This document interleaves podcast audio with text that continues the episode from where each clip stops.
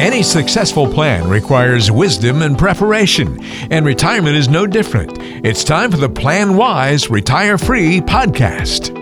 Welcome into this week's edition of Plan Wise Retire Free with Jude Wilson and Mike Mott once again here talking about investing, finance, and retirement. This is part two of our conversation with our special guest, Jeff Levine, who was joining us prior, talking about the ticking tax time bomb and some other things we're going to want to know as we move uh, to in, into the future, really, and through COVID and all the things that have been going on. So, Jude, Mike, welcome back in this week. How you guys doing? Doing great. I feel like Rocky. I can hear "Eye of the Tiger" in the background. well, that's good. Mike, how you doing, buddy? I'm doing fantastic. You what, know, life is good down here in Florida. What do you hear in the uh, background? If he's you here? have to socially distance. Well, but, right, yeah. Uh, you know, being out on the water works really well for that. So I like to go fishing. That's true. So, what do you hear in the background? If he hears "Eye of the Tiger," what do you what do you hear musically playing in the background? What kind of music would you be listening to? You don't want me to sing. Don't want, really. I don't want you to sing. no, but you know. Uh, maybe he's got some. the Taxman from Beatles. Playing. There you go. That's a good one, Taxman. well, that's Jeff here with us. So we're going to get into our continuing conversation about a lot of things. We there was a great episode on the prior podcast, guys. So go check that out if you haven't. Please do so at Apple, Google, or Spotify. You can find all of that by just typing in "Plan Wise Retire Free" in the search box, or you can go to planwiseretirefreepodcast.com. And Jude, take it away. I know you got many more questions for uh, Jeff to dive into with you. Well, Jeff, first of all, thanks for your time and welcome back.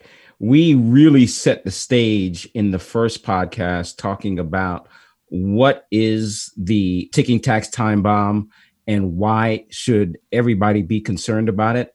I thought in this episode we can nail down some strategies and maybe give some examples so that our clients and our listeners can kind of see if these are the type of things that really they fit into that they see themselves in. So like to go that route. Sure. There's so much today. I mean, we could literally spend the next five weeks talking about tax planning strategies that apply to different people. But I, I think, you know, one of the, uh, if we look at kind of different categories of people, one place we can start is with business owners. And notably, the Tax Cut and Jobs Act created a really amazing break for a variety of business owners called the Qualified Business Income Deduction or QBI deduction.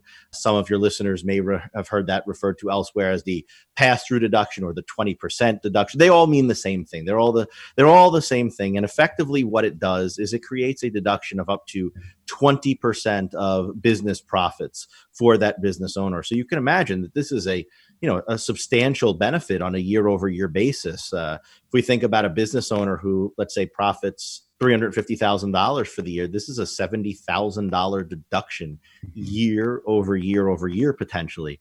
So the first thing I would uh, would say is if you are a business owner, you really need to make sure that you're maximizing this deduction. And for certain individuals, it's it's fairly straightforward. For individuals who are below the phase out threshold, so uh, this year I, believe the phase out range is uh, three hundred twenty six thousand six hundred dollars for married couples filing a joint tax return, and uh, half that for all other filers, single filers, uh, head of households, etc. And what's really important is if you're below those income limits, uh, then you really don't have to worry about what type of business structure you have or type of business you operate, whether you're a, a, doctor, a lawyer, or a widget maker. It also means that you don't have to worry about how much in wages your business pays or whether you have depreciable property that you own. But once you begin to exceed those income limits, becomes really important. For instance, understanding whether you're a specified service business owner, a specified service trade or business is the official name for it. That becomes critical. And if you're wondering, you know, hey, I'm listening, I'm a business owner. Am I a specified service business? It includes a variety of different job types, but things like uh, a lot of white collar professions are lumped in there. So, uh, for instance, financial advisors uh, like yourselves are, are, generally lumped in there, along with doctors and lawyers and accountants as well as uh, other, again, other white collar professions typically in there. Whereas if you're a non specified service business owner, a, a widget maker, if you will, there are different rules. Notably, the high income earners, if you're a, a high income individual and you are a specified service business owner, it kind of stinks because you lose your deduction. Once you go through your phase out range, there's nothing you can do. There's no testing that can bring it back. It's just gone. Uh, and this could be a deduction of tens of thousands of dollars every single year that's lost. Now, for non specified service business owners, that is, there are various ways to bring back that deduction, if you will, even if you're over your phase outs. Uh, it could depend on how much in wages your business pays or how much in depreciable property. So simply looking at, you know, changing the nature of your business, taking outside contractors and turning them into employees, for instance, can have a dramatic impact on the size of a deduction on your on your personal income tax return. And that's really unusual to see a, a business change that has an impact on your personal income tax return and deductions there. So that would be the first thing is if you're a business owner understanding the type of business that you have and understanding where you fall on that uh, income spectrum. Are you below? Are you above? And then figuring out how best to address that uh, that potential issue to maximize that deduction because again it could be tens if not hundreds of thousands of dollars uh, for some very successful business owners so a CPA would probably be um, the right person for that person to talk to in order to be able to maximize that uh, deduction. Would you say that would be right? Some CPAs, you know, the, the, problem here is that your typical tax season where you meet your CPA, uh, you walk in, you give them their papers, you may have a conversation for a little bit, you leave the door, you probably get something in the mail. Maybe these days online, you get a PDF or something like that. And that's the extent of your experience with your tax professional. And uh, I think, as we mentioned on our, our last uh, discussion together, there's a real big difference between tax planner and tax preparer. And in most instances, when people go in early in the year and they hand their documents, they're doing the latter. They're giving information to a tax preparer. And it's unlikely at that moment in time that the planning is being done. Now, certainly there are CPAs out there that are great tax planners as well and there's a usually a follow-up or other appointments throughout the year where that tax planning is done but most individuals i talk to meet their cpa once maybe twice a year and it's to discuss the preparation not to do good tax planning so i think good tax planning can be done by a cpa it could also be done by a financial advisor uh, there's no monopoly on who does good tax planning. It's simply someone who's forward looking and is trying to make that future tax bill as low as possible based on all the tools and techniques we have at our disposal today. So let's talk about, uh, I don't want to say Joe Lunchbox. Let's talk about the typical retiree. What would be some things that they could do? Sure. You know, typical retiree needs to, um, you know, things like harvesting tax free capital gains. You know, that's a, a bread and butter strategy that I see people miss every single year. For those who aren't aware, if you're in the 10 or the 12% ordinary income tax brackets, then you're in the 0% long term capital gains bracket. And there's only one thing better than not paying tax, and that's paying tax at a 0% rate. Hmm. And now I know some of your listeners are saying, oh, wait a second, that sounds like exactly the same thing, right? If I'm not paying taxes, isn't that just like paying tax at a 0% rate? And it's not. And the key difference is when you pay tax at a 0% rate, you create basis. So let, us just give a hypothetical example for your listeners here. Let's imagine that you, you bought something for $90,000 uh, last year and it had a good year and it grew to $10,000 this year and you happen to find yourself in the you know 10 or 12% bracket you could sell that investment if you were uh, if you were so inclined capture the $10000 of gain uh, as long as you held it for at least a year and a day so it was a long-term capital gain you could sell that investment and even if you liked it you could buy it right back you know you could sell the investment and then you know buy it back the next day now, some of people are probably thinking, well, isn't there that 30 day rule, Jeff? What, what about that wash sale rule? Well, that only deals with investments that have a loss. Here, we're focused on something that has a gain. And selling it and paying tax at a 0% rate on that 10,000 of gain means when you go back and buy the same investment with your $100,000, that's now your basis. That's now your tax free amount that you're buying the investment with. And so let's just imagine that this happened year over year over year. And every year, magically, somehow, the investment made $10,000. And every year, you waited a year and a day, you sold it, and then you bought it right back. So each year, you increased your basis by $10,000 by the end of the 15th year, right, you'd have about $250,000 in the investment with $240,000 of basis. So if you went to go sell it and liquidate it and decided to use that $250,000, say, to live on, you now have $250,000 of free money that's yours that you can put in your pocket that you can spend. Alternatively, if you didn't utilize that free space in your 10 and 12% ordinary rates, again, giving you the 0% long term capital gains bracket, and you just let that investment ride as most people do. And 15 years from now, you came back and you said, well, I want to sell it when it's $250,000. You have $160,000 of gain you are not going to be in the 0% tax bracket any longer. You are going to be in a much higher tax bracket than that, uh, you know, paying tax on, you know, maybe at 15%. Who knows what capital gains rates will be at that time. But the bottom line is by being proactive and taking, you know, that that step each year and one day to sell and then to buy back and to capture the gains at the 0% rate, you are increasing your basis at a cost of zero dollars to you. And so, for listeners wondering, you know, does this apply to me? Uh, should I be looking at this? Just go ahead and look at your tax return. And I know that is a complicated document that's in many cases, you know, you know, tens, uh, if not some cases, 100 pages long for some individuals. But you just got to look at your taxable income line. Check that taxable income line and see. This year, you can have about $78,000 of taxable income before you get through to the higher than the 12% ordinary income tax rate, which would be higher than the 0% long term capital gains bracket. So, to put this in maybe a, little bit more straightforward terms, if you're married and you file a joint tax return and you have $100,000 of starting point income or less, this very much applies to you because this year the standard deduction is about $24,000. Subtract that from 100, we're back down to $76,000 of taxable income you're in the 0% long term capital gains bracket. And you can actually structure this with good planning.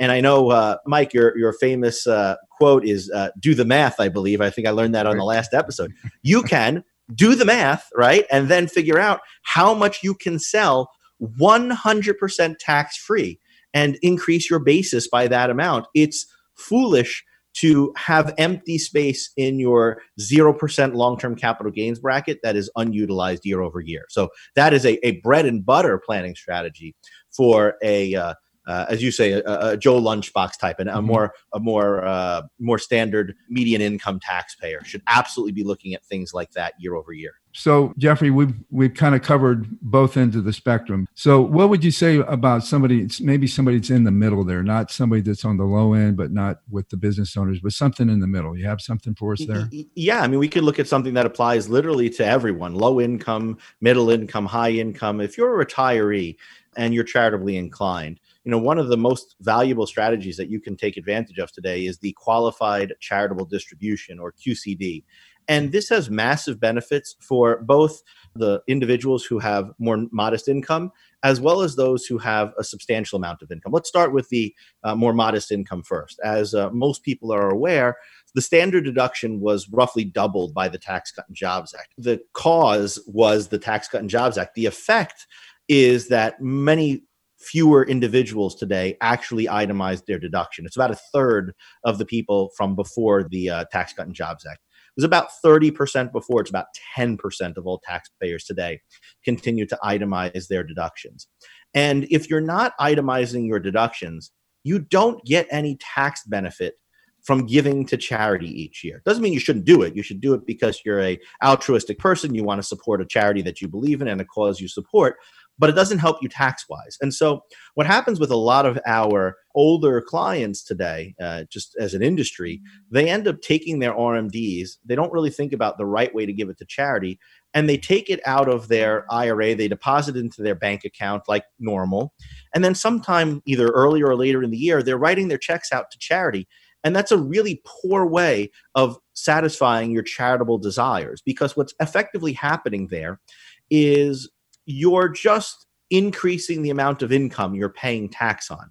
For argument's sake, let's say you have $10,000 of state and local income taxes uh, and property taxes combined. That's the, the maximum amount that you can have under the current law towards your itemized deductions. If you're a married couple this year and you are um, 65 and older, and by the way, QCDs apply to individuals 70 and a half or older. So if you're 65 or older, uh, rather, if you're 70 and a half, you're certainly 65, right? So we're now talking about a standard deduction for those individuals, married couples, of $27,400 this year. So if you got $10,000 of state and local taxes, here's my question Where's the other $17,000 of deductions coming from? It's probably not from mortgage. You're 70 years old. You've probably already paid down all, if not most, of that mortgage. It's not from medical expenses. You're on, uh, you know, you're on Medicare. You probably have a, a supplement or a wraparound or, or, something like that. And Medicare itself is generally a, a pretty uh, fairly priced insurance. That's why so many people look forward to turning 65 and to being able to go on it. So all you're doing effectively is adding more income to be taxed on. If your itemized deductions go from 10,000 up to 20,000 because you you gave $10,000 away to charity, it doesn't do any good if your standard deduction is $27,400. It's still not above your standard deduction. So your standard deduction doesn't change, but now you've got $10,000 more of income that you took from your IRA. Whereas if you gave that amount directly from your IRA to the charity, the income never shows up on your return to begin with. And as a more modest income filer, you save yourself income tax on $10,000. Now, for those at the higher end of the spectrum, because we said this kind of covers the gamut, you might actually itemize if you you know have high income you're giving away a ton of money but the charitable deduction is what's known as a below the line deduction or an itemized deduction. It happens after the calculation of agi on your return. And agi is a really important number it's kind of like halftime on your return, but unlike halftime of a typical sporting event that you might go to where the score doesn't really matter, right? Like basketball score, we always uh, used to joke around as kids, like you just pay attention to the last three minutes of the game, and that's all that matters. You know, football, who cares what the halftime? Show me the score at the end of the game. Well, on the tax return, that halftime score, AGI, is actually really important all the deductions, all the credits, all the everything that's good uh, in the tax code begins to phase out as AGI increases. And by the way, even things that aren't direct taxes, things like your Medicare Part B premiums, are tied not to your taxable income, which would happen after your itemized deductions like charitable contributions are taken into consideration, but beforehand. So, put differently, if Bill Gates decided to give a billion dollars away to charity, it would not help him with his AGI at all, and it would not help him lower his Medicare Part B premiums, despite giving away a billion dollars. And, you know, clearly, if it doesn't help giving away a billion dollars, it won't help giving away fifty thousand or five thousand or five hundred either.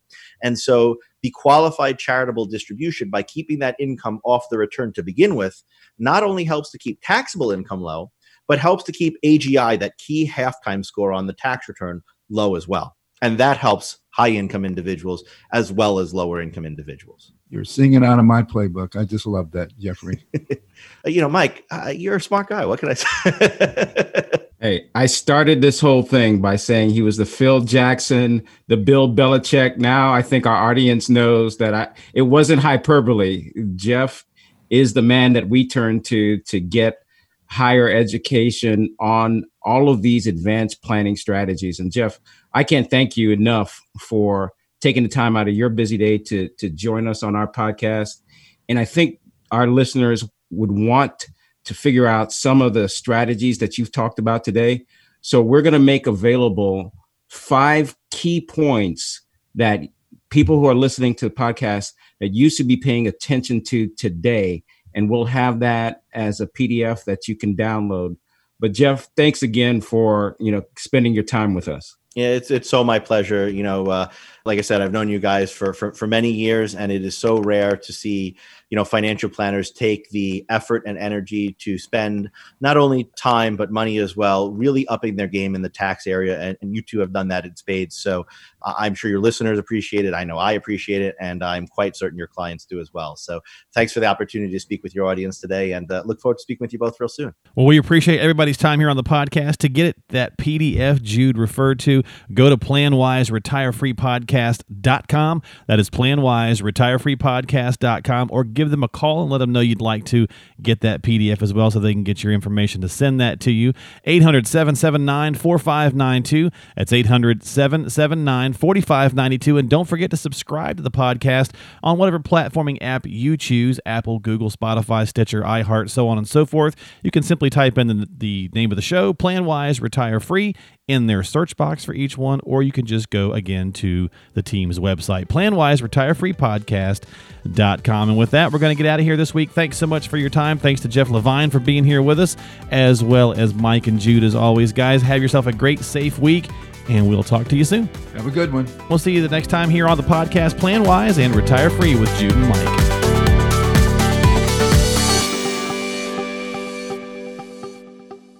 The preceding program is sponsored by Jude Wilson and Mike Mott, which is solely responsible for its content.